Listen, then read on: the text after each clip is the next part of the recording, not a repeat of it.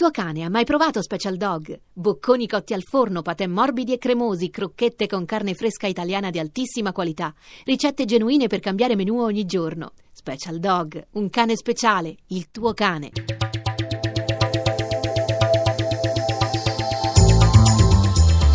GR1 Economia.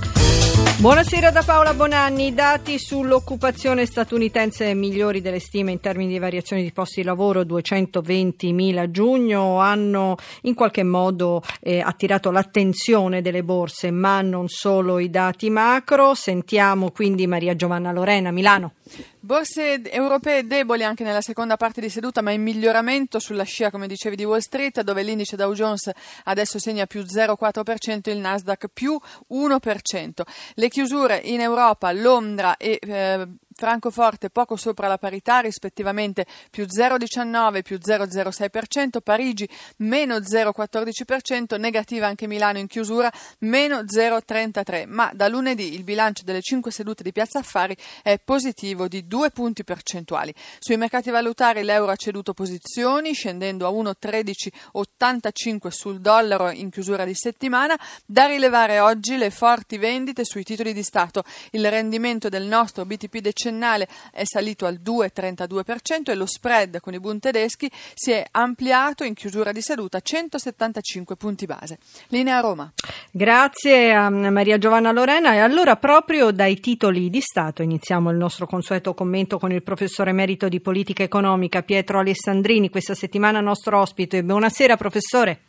Buonasera. Ecco, abbiamo sentito spread a 175, mm, nuova impennata dei rendimenti dei titoli di Stato nell'Eurozona. Cosa significa il decennale italiano torna ai livelli di marzo?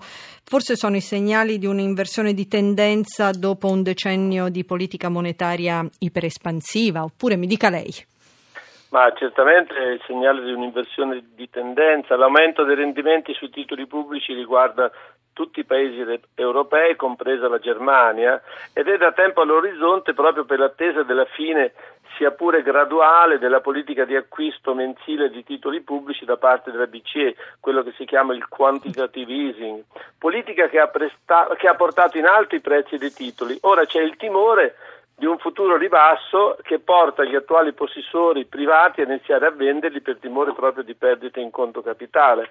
Eh, questo porta a un aumento dei tassi di interesse che comporterà maggiori oneri sul debito pubblico, ma questi effetti negativi potranno essere compensati dalla ripresa dello sviluppo europeo e si spera anche italiano che renderà più sostenibili maggiori tassi eh, di interesse alle imprese e comporterà un aumento anche del gettito fiscale per lo Stato. Che infatti anche quanto si aspetta la BCE, la stessa Fed, che inizierà a ridurre anche il bilancio gonfiato.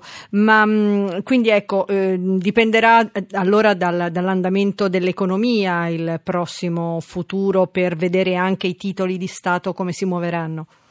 Ma certamente, mm. perché la politica monetaria espansiva è stata fatta per tanti anni proprio per rilanciare l'economia. Ora, appena l'economia riparte, bisogna uscire da questa politica troppo espansiva. Allora, professore, guardi, mi dicono che abbiamo veramente pochissimo tempo. Un altro tema di rilievo questa settimana, i voucher. I voucher che cambiano, diciamo, cioè rimangono anche se cambiano sostanzialmente la, la loro tipologia. Eh, hanno senso, ecco, il libretto di famiglia e il contratto di prestazione occasionale, professore?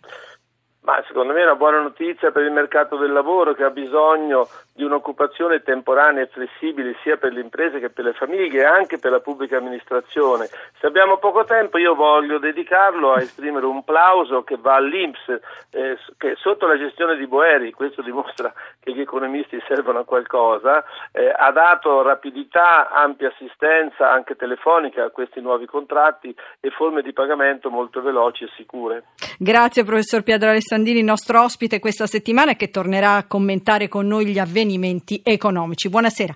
Dunque, a maggio il valore delle vendite al dettaglio registra una lieve flessione, meno 0,1% rispetto al mese precedente. Sentiamo eh, da cosa dipende dal responsabile dell'ufficio studi di Confcommercio Mariano Bella al microfono di Gelsomina Testa. Dato di maggio è di difficile interpretazione, nel senso che eh, effettivamente in volume, quindi al netto dell'inflazione, è il primo dato positivo del 2017. Dopo quattro dati negativi tendenziali c'è una piccolissima crescita a maggio. Questo sarebbe positivo. In realtà fa da contraltare a questo aspetto positivo il fatto che eh, il livello dell'indice è sui minimi storici da cinque anni a questa parte, se si eccettua qualche osservazione sporadica. Quindi mi pare che l'incertezza sia ancora predominante, come testimoniato anche dal clima di fiducia delle famiglie, che è molto, molto basso ed è crescente. Intanto, a una settimana dall'avvio dei saldi estivi si registra un incremento delle vendite pari al 3%. Come lo spiega? Sui saldi c'è un moderato ottimismo e dai territori sembrano venire delle indicazioni positive, cioè di crescita del fatturato, di movimentazione, di certa vivacità da parte dei consumatori. Questo è anche dovuto al fatto che maggio e giugno sono stati un po' difficili per l'abbigliamento, eh, mentre eh, ecco, ci si attende una ripresa e probabilmente i consumatori stanno cogliendo le tante opportunità che eh, la distribuzione offre loro in termini di marketing e soprattutto di taglio di prezzi, quindi di, di fare buoni affari.